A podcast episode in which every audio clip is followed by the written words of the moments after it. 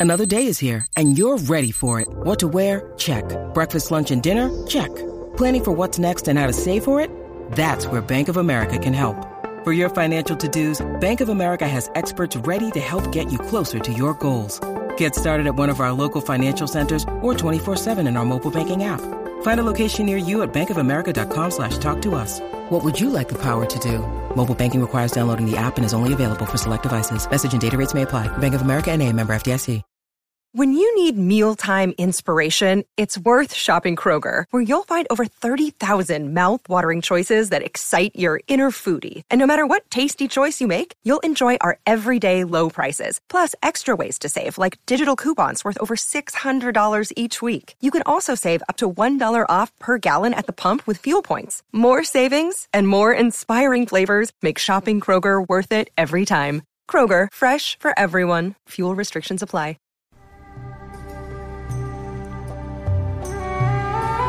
Hi, I'm Scott Chesworth, and welcome to the Ancient World. Episode 6 The New Kingdoms. We last left Egypt in the throes of the Second Intermediate Period and under the thumb of the Hyksos, a Canaanite people who'd migrated into the eastern Nile Delta. For long decades, the Hyksos and their 16th dynasty puppet kings in the north ruled in uneasy coexistence with the native 17th dynasty based in Thebes. In 1560 BC, that coexistence finally came to an end, when the 17th dynasty king Seqenenre Tao, dubbed the Brave, declared open revolt against the Hyksos domination of Egypt. Unfortunately, Seqenenre Tao himself fell early in the conflict, when he was captured and ceremonially executed by the Hyksos king Apepi. His son and heir, Kamose, began his reign by launching a campaign against Nubia to the south. The Nubian kings of Kush had taken advantage of the period of divided rule to drive the Egyptians back to the first cataract of the Nile, and now controlled all land south of Elephantine. After reasserting Egyptian power in the region and securing his southern flank, Kamose turned his attention back to the north and began attacking the Hyksos supporting garrisons of Middle Egypt. Following his death a short time later, it was left to his mother, Queen Ahotep I, and his younger brother, the ten-year-old Ahmose I, to carry on the War of Liberation. In Ahmose's youth, Ahotep acted as regent and protector of Thebes, keeping Upper Egypt strong, secure, and focused on the task of expelling the Hyksos. By the time he came of age, Ahmose had developed the ability and determination to avenge his predecessors. Upon taking power, Ahmose led a series of attacks against Memphis, Avaris, and other Hyksos strongholds, and eventually laid siege to their home city of Sharuhen, near Gaza in Canaan. Around 1532 BC, at the end of a hard-fought campaign, the Hyksos were finally expelled from Egypt, and King Ahmose I of Thebes inaugurated the 18th ruling dynasty, giving birth to the Egyptian New Kingdom. The early kings of the 18th dynasty were primarily concerned with restoring and consolidating control over all of Egypt. After expelling the Hyksos, Ahmose waged a series of lightning campaigns to permanently break the Hyksos power base in Canaan and seal the Syrian border, as well as restore Egyptian control over Nubia. During his reign, Thebes became the administrative capital of Egypt, as its more central location facilitated control over both north and south. Thebes also became the religious capital of the country, and the worship of Amun began to supersede the cult of Ra based in Heliopolis. Before he died, Ahmose put the seal on another ancient Egyptian tradition, being the last native ruler to ever construct a pyramid for his tomb. Ahmose's son and successor, Amenhotep I, took power in 1526 BC and ruled for 20 years, during which he waged campaigns in Nubia and Libya. Amenhotep was succeeded by Thutmose I, a military man who married Ahmose's daughter, and served as co-regent during the later part of Amenhotep's reign. Thutmose I's short reign was marked by a series of brilliant military campaigns. Upon his coronation, Nubia rebelled against Egyptian rule. In response, Thutmose traveled down the Nile, led the battle against the rebels, and personally killed the Nubian king in hand-to-hand combat. After his victory, he had the Nubian king's body hung from the prow of his ship, which he sailed back to Thebes in triumph. He led a second expedition against Nubia in his third year, in the course of which he ordered a canal dredged at the First Cataract, in order to integrate Nubia more fully into the Egyptian Empire. Thutmose was forced to put down a rebellion by Nubia in his fourth year, during which he expanded Egyptian influence beyond the Fourth Cataract. In victory, he installed an Egyptian viceroy, or civilian administrator, of Kush, ensuring that the region could more easily be controlled by future Egyptian kings. Between his first two Nubian campaigns, Thutmose also managed to campaign farther north than any of his predecessors, apparently even crossing the Euphrates River near the city of Carchemish. Thutmose later returned to Egypt with strange tales of the Euphrates, that inverted water which flows upstream when it ought to be flowing downstream. The Euphrates was the first major river the Egyptians had ever encountered which flowed from north to south, opposite from the Nile. Thus, the Euphrates became known in Egypt as inverted water. During this campaign, the Syrian princes of the region declared their allegiance, and Thutmose adopted the Near Eastern practice of ruling through vassal kings. However, after his return to Egypt, his Syrian vassals discontinued tribute and began fortifying their territories against future Egyptian incursions. The lands of Canaan and the Levant, however, were brought firmly within the Egyptian sphere of influence during this period. Thutmose I also organized great building projects during his reign, including numerous temples and tombs. His greatest efforts were devoted to the Temple of Karnak. Up until this time, Karnak probably consisted only of a long road to a central platform, with a number of shrines along the side of the road. Thutmose drastically enlarged the temple through the addition of pylons, colossal statues, two obelisks, and a hypostyle hall, essentially a roof supported by columns. His daughter, the Egyptian queen Hatshepsut, would later erect two of her own obelisks inside the hypostyle hall. Thutmose I was also the first known ruler to be buried in the Valley of the Kings, though his mortuary temple has never been found quite possibly because it was either incorporated into or demolished by the later construction of Hatshepsut's mortuary temple at Deir el-Bahari. When he died in 1493 BC, Thutmose I was succeeded by co-rule between his youngest and only surviving son, Thutmose II, and his daughter Hatshepsut. Since Hatshepsut was his daughter by the queen, and Thutmose II by a minor royal wife, the two half-siblings were married to strengthen the succession. So, ew, but the times, they were different then. During their co-rule, Thutmose II waged successful campaigns in Syria and Nubia. Perhaps recognizing the enormous ambition of his sister wife, Thutmose II named his only son, Thutmose III, a mere child at the time, his successor prior to his death.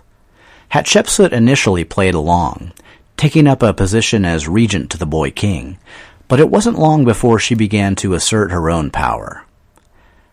Hatshepsut's first major salvo was the construction of a massive mortuary temple at Deir el-Bahari, based upon, and adjacent to, the temple of the 12th dynasty ruler Mentuhotep. Her temple, aligned with the great temple of Karnak across the Nile, was dedicated to Amun as well as Hathor and Anubis, it was constructed in a colonnaded style unique in Egyptian architecture, and would not be matched in beauty, symmetry, and majesty until the classical architecture of a thousand years later. Temple reliefs, which show her in full kingly regalia, including a false beard, present the story of Hatshepsut's conception by Amun himself, implying her right to rule in her own stead. She also portrays her crowning as queen by her father Thutmose I, an event which, let's be honest, never really happened. Hatshepsut also erected two red granite obelisks at Karnak, cut and transported from quarries in Aswan, that were dedicated to the god Amun. She also strove to restore a number of Middle Egyptian monuments that had been destroyed by the Hyksos. For these and other actions, she is considered one of the most prolific builders in Egyptian history, testified to by the fact that most great museums of the modern world contain one or more examples of her statuary. While there is evidence that early in her career, Hatshepsut led successful military campaigns into Nubia, the Levant, and Syria, the balance of her rule was far more peaceful than that of her 18th dynasty forebears. Her long 22 year reign is mainly known for restoring trade networks severed during the Hyksos occupation and launching major expeditions to the land of Punt and the turquoise mines of Sinai, all of which brought great wealth and prosperity to Egypt. But hey, wait a minute. Hadn't her brother slash husband said that their son Thutmose III was supposed to become king when he died? Whatever happened with that? Was the young Thutmose okay with his mom putting on a beard and running the whole show for 22 years while he waited patiently on the sidelines? Uh, no. Not at all. In fact, not even in the slightest. As Thutmose III grew older, he became more and more resentful of Hatshepsut's denial of his birthright. Upon her death in 1458 BC, in which he may have played a hand, Thutmose III commanded that all of Hatshepsut's monuments and inscriptions throughout Egypt be removed or destroyed. In particular, Hatshepsut's rule was stricken from all carved kings lists, as her reign was considered too disgraceful an episode to be recorded. Ironically, her granite obelisks at Karnak were perfectly preserved by the act of walling them up to hide their inscriptions. Thutmose III had spent much of his upbringing in the army, and once he became king in his own right, he quickly opened up a Near Eastern campaign considered a masterpiece of planning and execution. During Hatshepsut's less militant rule, Egyptian influence in Syria and the Levant had slipped, and a number of local princes had transferred their allegiance to the nearby Hurrian kingdom of Mitanni. We briefly touched on the Hurrians last episode, but since they're going to be major players for around the next century or so, I wanted to discuss them a bit more. As you may recall, the Hurrians were a warrior tribe with an Indo-Iranian ruling class who had taken advantage of the power vacuum created by the collapse of the old Assyrian Empire to move into northern Mesopotamia, and then into Syria and Canaan, using their superior weapons and tactics to push out local tribes like the Hyksos. Sometime after the Hittite sack of Babylon in 1595 BC, and roughly contemporary with the rule of Thutmose I, the Hurrians had founded a loosely organized state called Mitanni, under their first king, Shutarna I. During the reign of Thutmose II and Hatshepsut, this kingdom, comprising northern Mesopotamia and most of Syria, had grown into a major regional power. In this, the Hurrians were following the general trend of the period, when large territorial states of relatively equal power began to eclipse the previous system of small kingdoms and city-states. The exception to this trend was Canaan, where small city-states still endured. Consequently, the Canaanites typically ended up being bullied by their more powerful neighbors, and were often used as proxies in the conflicts of larger powers. Which brings us back to the current situation in the Levant, where several former Egyptian vassals had recently been pressured to switch their allegiance to Mitanni. Thutmose III intended to bring these territories back under firm Egyptian control. Upon Thutmose's ascension in 1457 BC, the king of Kadesh advanced his army south to Megiddo, likely a Mitanni gambit to test the new Egyptian ruler's resolve. Both Kadesh and Megiddo were powerful Canaanite cities under Mitanni domination. The city of Megiddo in particular was important due to its location on and control over the main trade route running between Egypt and Mesopotamia. Together, the kings of Kadesh and Megiddo gathered a large Canaanite coalition of around a thousand chariots and ten thousand infantry, roughly equivalent to the Egyptian forces that Thutmose immediately brought north to confront them. Personally leading his forces in the most dangerous and direct, and therefore unexpected, approach to Megiddo, Thutmose was able to seize a superior position in front of the city, while the enemy forces were divided, blocking other more likely routes. The next day, Egyptian forces attacked in a concave formation with three wings that threatened both enemy flanks, and with Thutmose himself leading the assault from the center. The combination of superior positioning, superior maneuverability, and an early bold attack broke the enemy's will, and the Canaanite lines collapsed almost immediately. Those near the city of Megiddo fled into it, closing and securing the gates behind them. Thutmose besieged the city for seven months, during which the king of Kadesh somehow managed to escape. When surrender was finally forced, the Egyptians spared the city and its people but Thutmose did claim his reward. At Karnak, it's recorded that the victorious army took home 340 prisoners, 2,041 mares, 191 foals, 6 stallions, 924 chariots, 200 suits of armor, 502 bows, 1,929 cattle, and 22,500 sheep, and the royal armor, chariot, and tent poles of the king of Megiddo. His tent poles, that's just cold. In addition, the defeated Syrian princes of northern Canaan were obliged to send Thutmose tribute, as well as their sons to be held as hostages in Egypt. But perhaps the greatest prize for Thutmose was that Egyptian control over the Levant was firmly restored. Under the rule of Thutmose III, a campaign was launched against Canaan, Syria, and or Mitanni every summer for the next 18 years, each involving extensive use of the Egyptian navy to move troops quickly and efficiently up the coast. As many as 350 cities, yes, 350, fell to Egyptian power, which was extended to the western shore of the Euphrates. Due to his numerous military victories over his long 54-year rule, Thutmose III was later termed the Napoleon of ancient Egypt. Under his rule, Egypt developed a professional standing army and a large navy to transport it, as well as numerous military outposts for both border protection and internal security. Even into his 70s, Thutmose was still mounting punitive expeditions to Nubia, and had re-established Egyptian control as far as the Second Cataract. He also founded the provincial capital of Napata, near the small mountain of Jebel Barkal, henceforth considered the southern boundary of the new kingdom. His reputation as a warrior often outshines that as a builder, but Thutmose also completed major construction projects, particularly at Karnak, including raising two mighty obelisks that would later be carried off and re-erected in the dual capitals of Rome and Constantinople during the 4th century AD. In his final years, Thutmose could rest content that he had extended and stabilized the frontiers of his empire, as well as enriched and embellished the temples of Egypt, and could pass all of this inheritance on to his son and heir.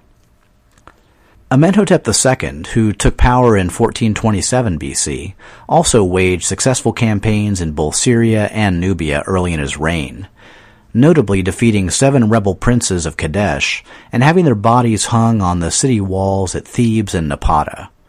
These early victories were enough to cement a long period of relative peace that lasted through the remainder of his long rule. Not much is known of his son and heir Thutmose IV, who took power around 1400 BC, other than he performed restoration work on the Great Sphinx at Giza, and that his reign witnessed a shift in Egypt's relationship with Mitanni. The daughter of the Mitanni king Artatama I was given to Thutmose IV to cement a military and political alliance between the two nations, probably due to the common threat both faced from the growing power of the Hittites to the north. Remember the Hittites? The guys who took a chariot joyride down from Anatolia in 1595 BC just to sack Babylon for the fun of it? Good times. Well, since they're about to rejoin the ranks of major regional players at the expense of the Mitanni, now is probably a good time to backtrack and talk about them a bit. Hittite civilization began in central Anatolia around 1750 BC. The first historical Hittite king was Hattusili I, who ruled around 1650 BC and founded the Hittite capital of Hattusas, situated in the center of the Hittite heartland atop a fortified hill. Under Hattusili I and his grandson Mursili I, the old Hittite kingdom initiated a pattern of southward expansion, possibly driven by the need for better agricultural lands. In 1595 BC, Mursili embarked upon his brief but devastating southern campaign, destroying the important Syrian kingdom of Yamhad, centered on Aleppo, as well as sacking Babylon. Unfortunately, succession squabbles and family betrayals were common to the old Hittite kingdom, and Mursili returned home only to be assassinated by his brother-in-law, Hantili, who was himself murdered soon after. The Hittite kingdom slowly imploded in a series of contested usurpations, and remained weak and divided for the better part of the next two centuries. During this period, the Hurrian kingdom of Mitanni conquered most Hittite territorial possessions. Enjoy it while it lasts, Mitanni. Hittite resurgence finally began in the early 14th century under the rule of several poorly documented kings, who reasserted Hittite dominance over central and southern Anatolia and also forced the important Syrian city of Aleppo to shift its allegiance from Mitanni to the Hittites. These were likely the incidents that had triggered the budding Egyptian-Mitanni alliance during the reign of Thutmose IV. Hittite power would continue to grow during the long reign of his successor, Amenhotep III. Period documentation provides us with insights as to how the Hittites managed their growing new kingdom. When an area was conquered, the local ruler was retained and signed on as a vassal to the Hittite king, and typically married a female relative of the great king to seal the deal. As a result of this, after the first generation, a blood relationship between the vassals and great king helped to maintain cohesion between the center and periphery of the empire. Subject rulers were obliged to furnish taxes, troops, and present themselves annually at the capital to pay tribute and renew oaths of loyalty. Much of this is standard operating procedure for empires down through history, but this happens to be an early and fairly well documented example. Since they ruled through vassals, the Hittite state's borders shifted constantly.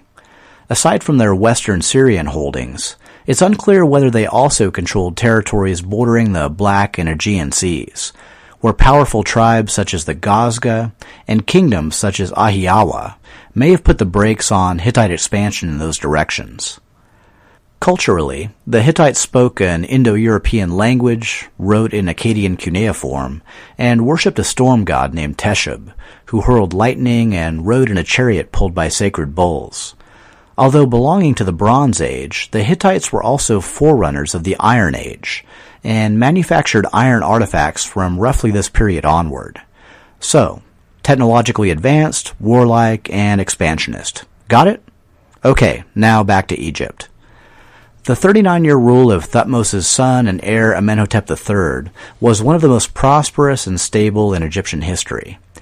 Amenhotep III, who one-upped his father by marrying two Mitanni princesses, as well as two Babylonian princesses for good measure, spent the vast majority of his reign engaged in a number of great building works, including embellishing the temple of Amun at Karnak and erecting a new temple at Luxor, also dedicated to Amun.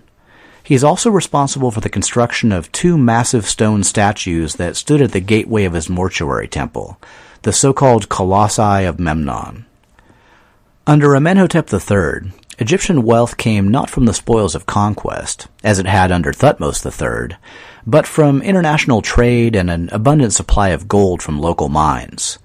Magnificent statuary and royal portraits from this period are considered among the finest ever produced in Egypt, and Amenhotep III has the distinction of having the most surviving statues of any Egyptian ruler, over 250.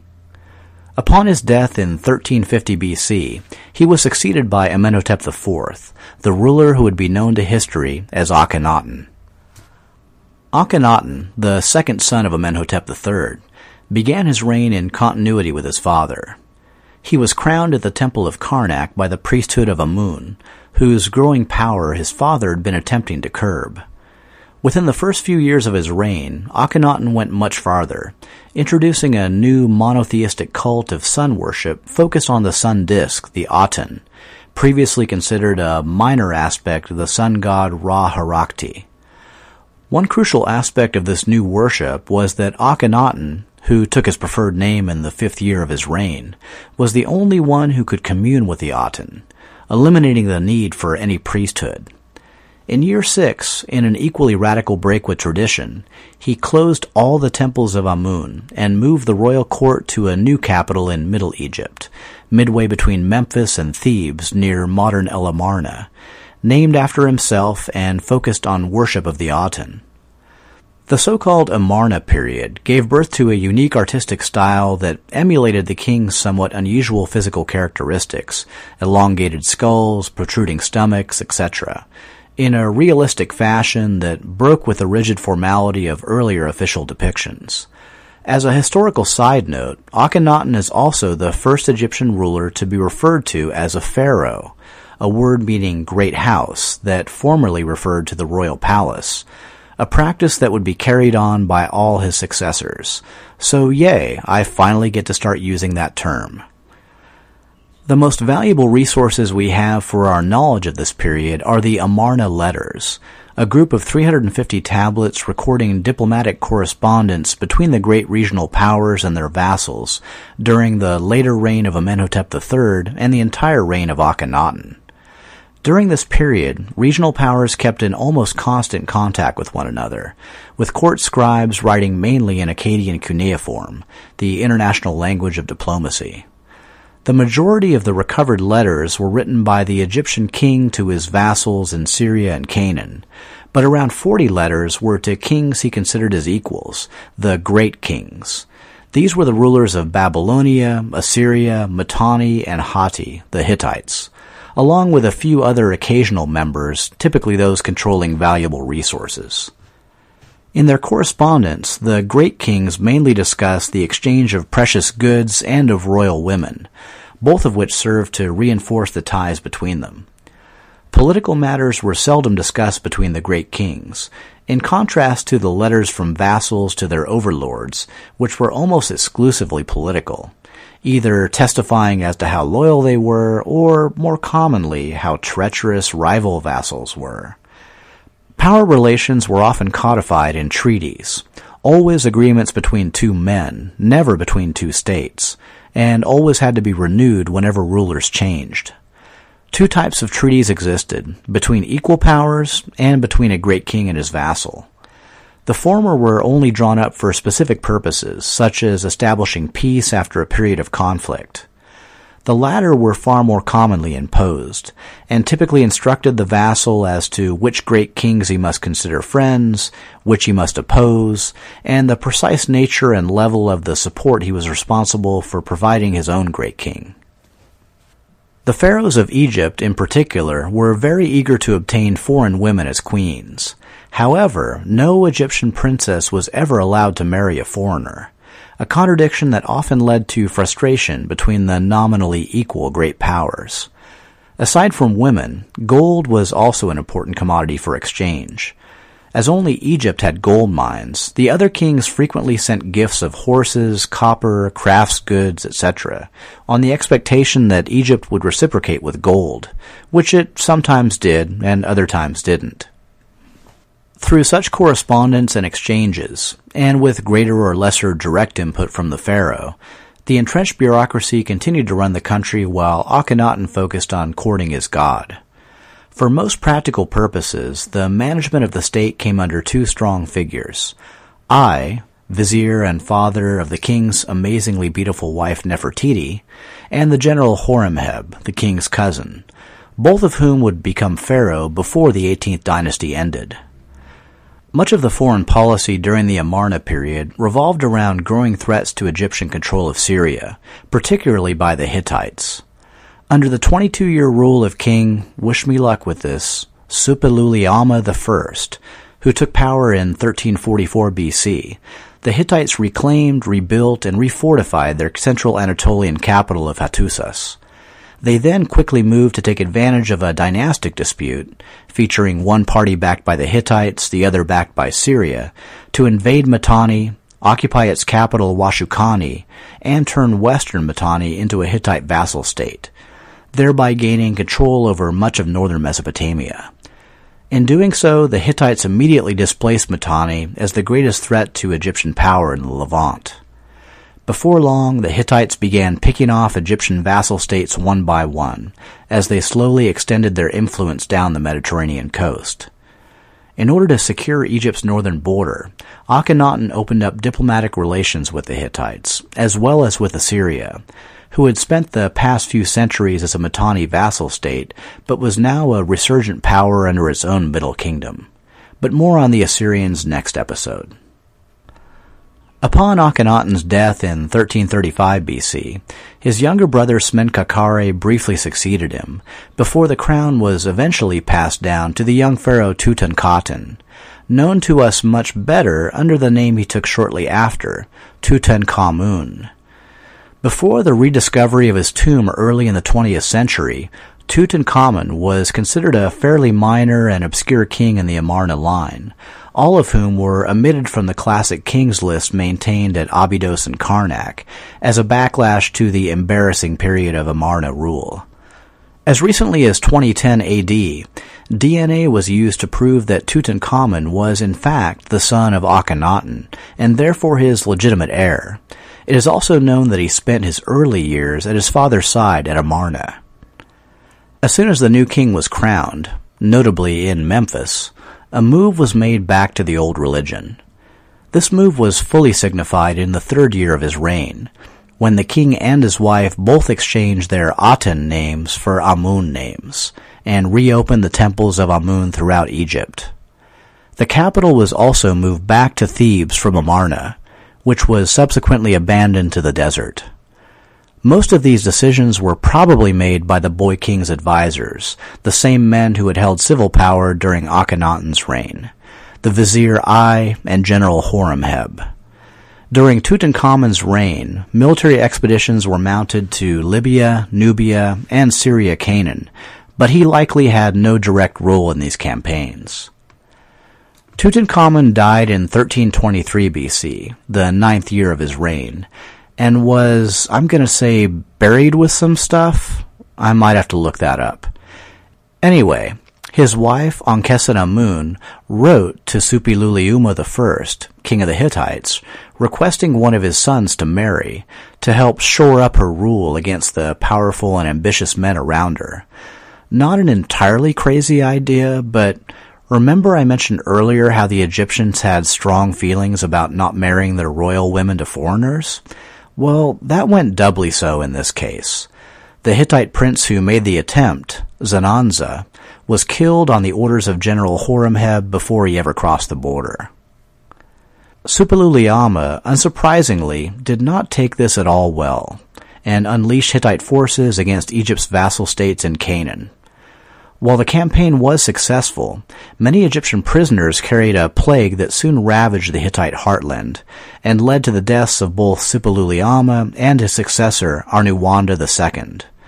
The next Hittite king, Mursili II, while a capable leader, became embroiled in rebellions in the north and west of his kingdom. For a time, all became quiet on the Hittite front. With her marriage plan foiled, Ankhesenamun was forced to marry the vizier Ay, technically her grandfather, so again, you, who became the next pharaoh. But since he was already pretty old, his rule only lasted four years. In the first break from the Amarna line of kings, he was succeeded in 1319 BC by Horemheb. A man of middle age when he came to the throne, Horemheb continued the program to return Egypt to the status quo, in other words, restoring the temples and traditional privileges of the Amun priesthood. However, he chose priests mainly from the army, whose loyalty to him was more certain. Next on his to-do list was, let's see, ah, here it is, completely expunge from the historical record any trace of his four Amarna predecessors, and date his own reign from the death of Amenhotep III. Nice, tidy, easy peasy. His long reign of 27 years was primarily spent in consolidation, reorganization, and reversing the changes of the Amarna period, with little evidence of external contact, military or otherwise. With his death in 1292 BC, the 18th Egyptian dynasty came to an end. So, wow. And to think I was originally going to cover the whole Egyptian New Kingdom this episode. And I haven't even gotten to Ramses 1, 2, or 3 yet. But the 19th Egyptian dynasty will have to wait for a bit. First, we need to catch up on what happened to Babylon after it got sacked, what kind of mischief the Assyrians have been up to, what's going on in India and China, and lastly, what the heck the Mycenaeans have been doing since they conquered the Minoans and became the premier power of the Aegean. Hint, it doesn't end well for a certain Anatolian city named Troy. All this, or as much as I can get to, next time on The Ancient World.